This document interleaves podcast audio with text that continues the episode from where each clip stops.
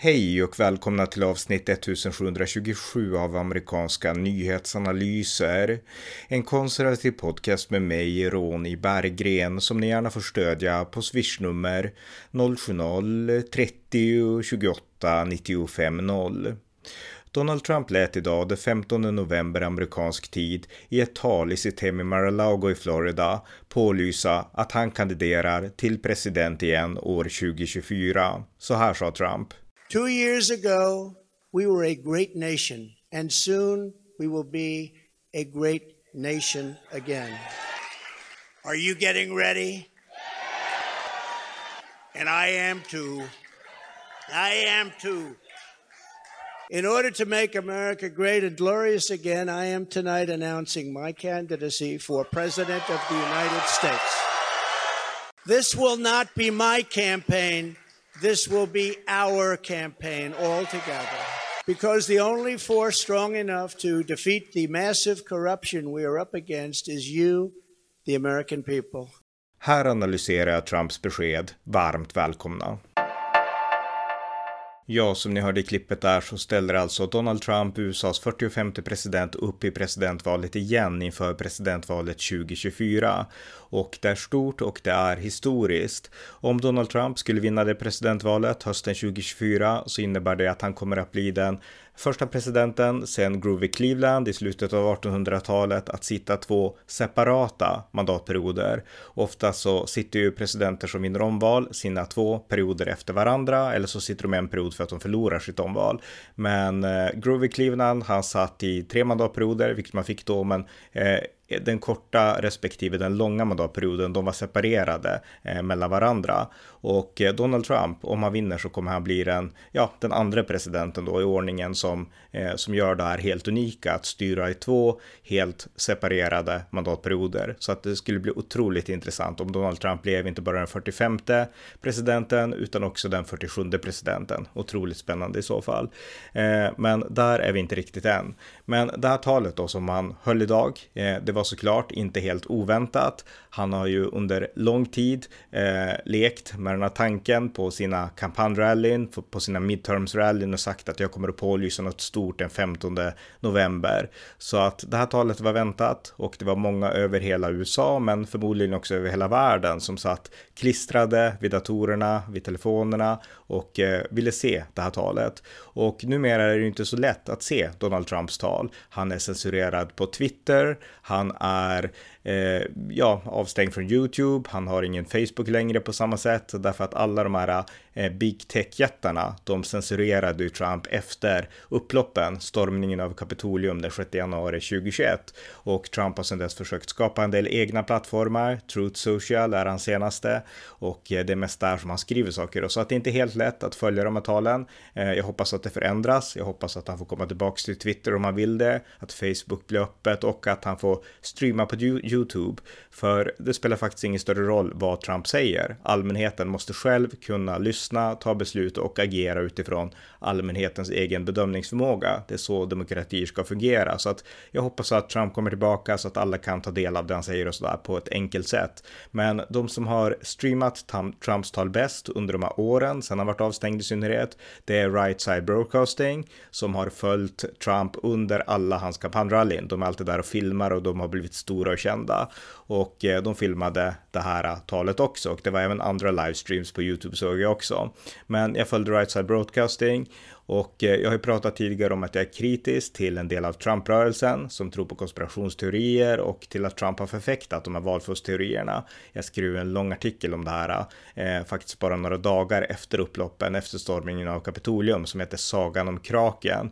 Trumps valfuskteorier debunkade. Eh, den artikeln är 60 sidor lång, den djupaste analys som har gjorts av de här valfuskanspråken på svenska och eh, den finns publicerad på min bloggsajt roni.se. Men hur som helst, Right Side Broadcasting, de har ofta liksom florerat de här teorierna de också. Och inför den här sändningen av Donald Trumps tal så var det ingen skillnad där. Deras programreporter Brian Glenn, han pratade om att, eh, ja dels så tyckte han att Ron DeSantis borde endorsa Trump och eh, ingen kan stoppa Trump och Trump är den som kan stoppa kommunisterna, som kan stoppa Kina från att ta över USA och som kan fixa till valmaskinerna tyck, tyckte programreporten Brian Glenn. Sen har vi den här Mike Lindell som blev ganska känd 2020 för att han är en affärsman som tillverkar kuddar och sängar och liknande och som ofta gör reklam för Trump och gör reklam för sina egna kuddar också som han säljer till folk. Han pratar också på den här sändningen om valfusk och hur han störde sig på det.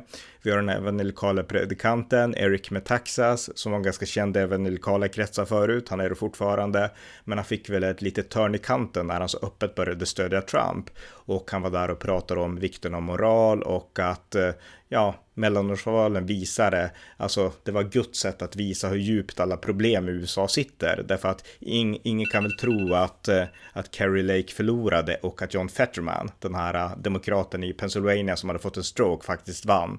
Så att han, han spann lite på de idéerna. Så de flesta amerikaner, de inser att det kan inte vara så här, sa Eric med Så att så gick snacket på Right Side Broadcasting innan Trumps val och Trump har ju ofta själv också Ehm, ja, pratat om liksom att han anser att det är valfusk och att han egentligen vann 2020 och sådär på sina rally nu inför midterms. Så att det är lite bakgrundskontext. Och eh, jag har ju sett många, faktiskt de flesta av Trumps midterms-rallyn också ska sägas då. Och eh, de hade jag i bakgrunden när jag såg det här talet då som han höll. Och eh, i det här talet så betonade Trump först och främst sin egen track record, att när han hade varit president mellan 2017 och 2021, då hade det gått bra för USA gränsen mot Mexiko hade varit säker, eh, drogerna hade stoppats, det hade varit lugn och ro i världen, inga krig, han hade stiftat fredsavtal i Mellanöstern, han hade skapat ett nytt frihandelsavtal, eh, han hade fått lag och ordning på gatorna och eh, ekonomin blomstrade, sa Trump. Sen kom Biden och det har varit två fruktansvärda år under Biden, betonade Trump. Total inflation i ekonomin, en fentanylkris i USA med illegala droger från Kina som kan komma in över gränsen från Mexiko på grund av att Biden inte har någon gränspolitik musik eh, krig i världen, kaos och eh, ingenting fungerar längre och kriminaliteten härskar i städerna. Och det är helt och hållet Bidens fel. Så att en enorm kontrast mellan honom och Biden. Sen tog Trump såklart i akt då att eh, USA hade, eller Republikanerna hade ju ändå förlorat i mellanårsvalen. Han sa att visst, nu kommer vi vinna representanthuset, men det gick väl sådär ungefär, sa ändå Trump. Men han sa att det här beror på en orsak och det beror på att eh, alla problem som människor kommer att få av Bidens politik har ännu inte sjunkit in och bitit sig fast tillräckligt hårt. Men vänta två år till och det kommer att göra det, för Bidens och Demokraternas politik är misslyckad, sa Trump. Så vänta två år till och ingen kommer att vilja stödja Biden längre. Alla kommer att rösta på Republikanerna, sa han. Så att det var hans sätt att rationellt motivera till motivera sin presidentkampanj och varför han också skulle vinna presidentvalet. Folk kommer att tröttna ännu mer på Biden och på Demokraterna. Det var en ganska intressant eh, liksom input i det hela därför att man hade tänkt inför det här att mellanårsvalen, det har gjort att vad ska Trump säga nu? För de flesta skyller med rätta på att eh, republikanerna förlorade mellanårsvalen på grund av att så många kandidater var personligt lojala mot Trump och eh, inte kunde låta bli att prata om valfusk och älta valteorier som avskräcker och skrämmer iväg en mitten, ja, den breda mitten om man säger så, eller mittenväljarna i USA. Ehm, så att de hade sig lite sig själva att skylla, så frågan var hur ska Trump tackla det här? Och han tacklar det helt enkelt genom att säga att eh, ja, vänta bara och se. Demokraternas politik är misslyckad och allt fler amerikaner kommer att vakna upp inför det. Så att jag tyckte att det var ett väldigt smart sätt att ehm, liksom vrida och vända på det här eh, för att på så vis kunna blicka framåt. Och Donald Trump förklarade också att eh, när han väl blir president 2024, då kommer han att bekämpa inflationen. Den måste bekämpas. Han kommer också att avsluta the Green New Deal i USA så att landet kan få ekonomisk tillväxt på det sätt som behövs. Han kommer också säkra gränsen mot Mexiko igen, för man kan inte ha det så här och han kommer att applicera Ronald Reagans princip Peace through strength, alltså fred genom styrka. för att få stabilitet i världen. Han förklarade att jag kände alla världsledarna och de respekterade USA. Faktum är att de respekterade mig, sa han. Men så sa han också att vi måste skydda världen från kärnvapenkrig. Det pratas bara om klimatet, men kärnvapen är ett hot, sa han och USA måste bygga en robotsköld, en missilsköld. Och det tyckte jag var superintressant att Trump sa, därför att det var exakt samma sak som George W. Bush kampanjade på i valet år 2000, den tidigare senaste republikanska presidenten. Han ville också bygga en missilsköld baserad på Reagans idéer, Star Wars från 1980-talet. Ehm, det byggdes inte helt på det sätt som Bush tänkte där och då, därför att 9-11 attacken ändrade så mycket.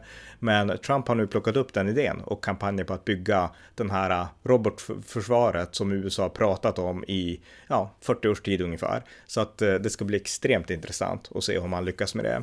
Äh, det här var ett tal som, ja, ni hörde de där klippen då, men det var ett tal som var balanserat och hyfsat lugnt och sakligt. Har man lyssnat på Trump på hans midtermsrallyn så har han liksom skenat iväg mycket vildare. Det är där han har pratat om Ron DeSanctimonious, det är där han har hackat ner på Glenn Youngkin och andra republikaner som han ser som rivaler. Det gjorde han inte i det här talet, utan det var mycket mer lugnt, mycket mer scriptat. Han drev iväg lite grann, han kunde inte låta bli att nämna valfusk, han kunde inte låta bli att nämna en del andra saker heller, men han gjorde det mycket försiktigt försiktigare än han brukar göra i sina kampanjrallyn. Så att på så vis var det faktiskt ett bättre tal än han oftast håller i sina rallyn. Och eh, han gav också ett tydligt stöd till Georgias republikanske senatskandidat och hans personliga vän Herschel Walker. Det har ju pratats nu om att eh, många menade att Trump borde låta bli att pålysa det här, sin presidentkandidatur tills Georgia håller sitt, eh, ja, sitt runoff-val den 6 december. Det ville inte Trump, men däremot var han glasklar över att han stödde Herschel Walker och att alla måste rösta på honom. Så att det gjorde han bra. Eh, pratar om valfusk, det var mindre bra, därför att vi vet nu efter mellanårsvalen bevisligen att de här teorierna har inte hjälpt Trump. Han tror att de gör det och eh, i viss mån så har han ju fått så många anhängare att tro på de här teorierna att han blir ju som en hjälte när han pratar om dem också. Men eh, mittenväljarna som sagt, de blir bortskrämda så att, att han pratar om det fortfarande är inte bra, vad han än tycker. Och han pratar om att vi ska stoppa förtidsröster och så om jag blir president och sådär. Så att han, han gick in på det spåret också. Men som sagt, ändå ett lugnare tal än oftast, ett lugnare tal än på sina rallyn och inget nedlåtande liksom prat om, om rivaler och sådär. Och eh, det kan också noteras att det är väldigt många kritiker till Trump, eh, både republikanska kritiker numera och självklart demokrater, journalister i Sverige och överallt. Och eh, det man kan säga helt enkelt när man har följt både media och följt i sociala medier, det är att alla, precis alla, såväl Trumps fiender som rivaler följde talet. De kanske avskydde Trump, men de såg talet därför att alla har skrivit saker på sociala medier direkt efter talet. Eh, Elizabeth Warren, demokraten, tidigare ja, primärvalskandidat i demokraternas primärval då inför 2020. Hon skrev att We've defeated him before, we'll defeat him again, skrev hon då. Och eh, Jeb Bush som eh, Law Henry Bush, som, som Trump kallade honom i det republikanska primärvalet 2016, han skrev Wow, what a law-henry speech by the Donald. Och eh, ja, det kanske inte gick på toppspeed som Trump oftast gör, men han försökte nog tona ner medvetet. Det var inte för att han var, han var trött som, som Biden är, utan det var för att han förmodligen försökte hålla sig scriptad och inte liksom komma med någon rant mot det ena eller det andra liksom. Det var inga anklagelser mot mainstream media så mycket i alla fall. Det var inga nedlåtande epitet mot republikanska rivaler, utan han höll sig scriptad och det var väl därför han var då lite mer dämpad än han brukar vara. Lindsey Graham, republikanen från South Carolina som hela tiden svänger fram, fram och tillbaka. När Trump är vinnare satsar han på Trump, när Trump är förlorare så vänder han Trump ryggen. Han skrev nu så här att om president Trump fortsätter att hålla det här tonläget och eh, leverera ett sånt här budskap så kommer det bli väldigt svårt att eh, besegra honom, sa Lindsey Graham. Häromdagen så sa Lindsey Graham att han var inte alls beredd att stödja Trump i ett primärval, eh, men vi får se om han ändrar sig igen, Lindsey Graham. Det skulle inte förvåna mig. Men så har reaktionerna gått på det här talet i alla fall. Och jag tycker att det här var ungefär det tal man kunde förvänta sig kanske lite bättre eh, och eh, ja, Trump höll ändå borta det här mest extrema som man ibland kan prata om. Så att det var ett bra tal och och eh, Trumps vision är helt rätt. hans analys av demokraterna, att deras politik är katastrofal för USA och för amerikaner, den är helt rätt. Och det ligger förmodligen en del i också att amerikaner kommer att bli allt tröttare på eh, Joe Biden och på demokraterna. Och det i sig ger en öppning då för Donald Trump. Men eh, ja, jag anser ju att det finns bättre kandidater än Trump. Kanske Ron DeSantis, kanske andra. Men det finns republikaner som är lika målmedvetna, ännu mer karaktärstarka, inte lika färgstarka kanske, men karaktärstarka, som kan staka ut en väg framåt för republikanerna bortom Trump. Så att jag stödjer ju inte Trump Trump i det här primärvalet, utan jag hoppas att det kommer någon annan, Ron DeSantis kanske, men kanske någon annan också, vi får återkomma till det. Men att någon annan utmanar honom i primärvalet, det är min förhoppning och jag kommer då att ja, beroende på vem det blir, stödja den kandidaten framför Trump. Men däremot så skulle jag stödja Trump i ett allmänt val mot Joe Biden eller mot någon demokrat därför att eh, republikanerna är alltid bättre än demokraterna. Men vi får se hur det utvecklas och vi får också se hur Trump driver det här racet. Om man spårar ur ännu mer och om det finns andra saker man också måste ta akt som kommer med tiden, det återstår att se. Men det ska bli otroligt intressant och eh, jag har ju följt Trump under hela hans presidentskap. Eh, Eh, i, eh, 2016 i hans presidentkampanj då i primärvalet så endorsade jag Trump. Jag gav mitt stöd till Trump i en artikel i Aftonbladet den 20 mars 2016 och den artikeln för er som vill läsa den, den heter Därför blir Trump den bästa presidenten och där förklarar då att Trumps och hans eh, slagord Make America Great Again, det är precis vad USA behöver. Sen poddade jag ju intensivt, jag tror jag gjorde över 120 poddar om presidentvalet 2016 på amerikanska nyhetsanalyser då. 2020 så skrev jag en bok om Donald Trump. Donald Trump är synnerligen amerikansk president som går att köpa på nätbokhandlarna och eh, den boken beskriver ju detaljerat Trumps fyra år, alltså hans fyraåriga presidentskap. Vad han gjorde, vad som hände och eh, alla de här sakerna som inte framkommer i svensk media. Så vill ni för, få en förståelse för vem Donald Trump är och vad han faktiskt har åstadkommit ur ett mer positivt men ändå balanserat perspektiv så ska ni köpa min bok om ni inte redan har gjort det. Donald Trump är synnerligen amerikansk president, finns på nätbokhandlarna och kan förmodligen bli en bra julklapp också i år. Eh, därefter så gjorde jag också 2020 en lång podcastserie med, jag tror att det var ja, över 100 avsnitt, förmodligen många fler, eh, om presidentvalet 2020, hela liksom den demokratiska primärvalscykeln också. Eh, men efter den 3 november 2020 då, när Trump förlorade mot Joe Biden och började driva valfuskkonspirationer och sen då allt det som kulminerade med upploppen och stormningen av Kapitolium den 6 januari 2021. Då skrev jag den 10 januari 2021, alltså bara några dagar efter stormningen av Kapitolium, en artikel på min bloggsajt roni.se där jag nämnde eh, Trumps val, sagan om kraken, Trumps valfuskteorier debunkade och där förklarar jag då varför Trump har fel och under året som har gått nu så har jag ju väntat på lite grann att Trump ska liksom släppa det här med valfusket 2020 och rikta blicken framåt. Han har inte släppt pratar om valfusket, det var tydligt även i det här talet, men däremot så riktar han ju en blick framåt och en blick bakåt lite grann. Så att det är väl så man kan analysera Trump. Och eh, jag kommer fortsätta följa Trump såklart och jag tycker att ni ska fortsätta följa amerikanska nyhetsanalyser i att, eh, ja, om ni vill förstå Trump ur ett balanserat perspektiv.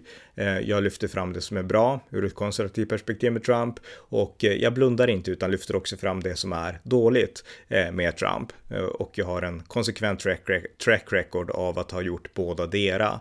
Så följ gärna mig, följ gärna amerikanska nyhetsanalyser och ja, den här nya resan då med Donald Trump. Eh, om han vinner så kommer han ju vara en central person, alltså han kommer att vara en central person i amerikansk politik i minst ett och ett halvt år till tills de republikanska primärvalen har hållits och kanske i sex år till om han vinner primärvalet och vinner det allmänna valet. Jag menar, då kommer han att vara president i fyra år till efter 2025 så att eh, han kommer att ha en viktig roll med all sannolikhet i amerikansk politik i flera år till på grund av det här beslutet och jag är den i Sverige som har rapporterat mest balanserat om Donald Trump. Fredrik Reinfeldt har skrivit en bok om Trump precis som jag har gjort. Hans bok är inte balanserad, min är balanserad. Eh, så att följ mig och följ amerikanska nyhetsanalyser om ni vill förstå Trump och det republikanska partiet under veckorna, månaderna och åren som följer. Så att det var bara mitt take på det här. Donald Trump kandiderar till president igen 2024. Ni har lyssnat till amerikanska nyhetsanalyser, en podcast där amerikansk politik förklaras konservativt och en podcast som ni gärna får stödja på swishnummer 90 28 95 0 eller via hemsidan usapool.blogspot.com på Paypal, Patreon eller bankkonto. Skänk också gärna en slant till valfri Ukraina-hjälp. Och allra sist, fortsätt följa och dela amerikanska nyhetsanalyser i sociala medier och i andra sammanhang. Tack för att ni har lyssnat.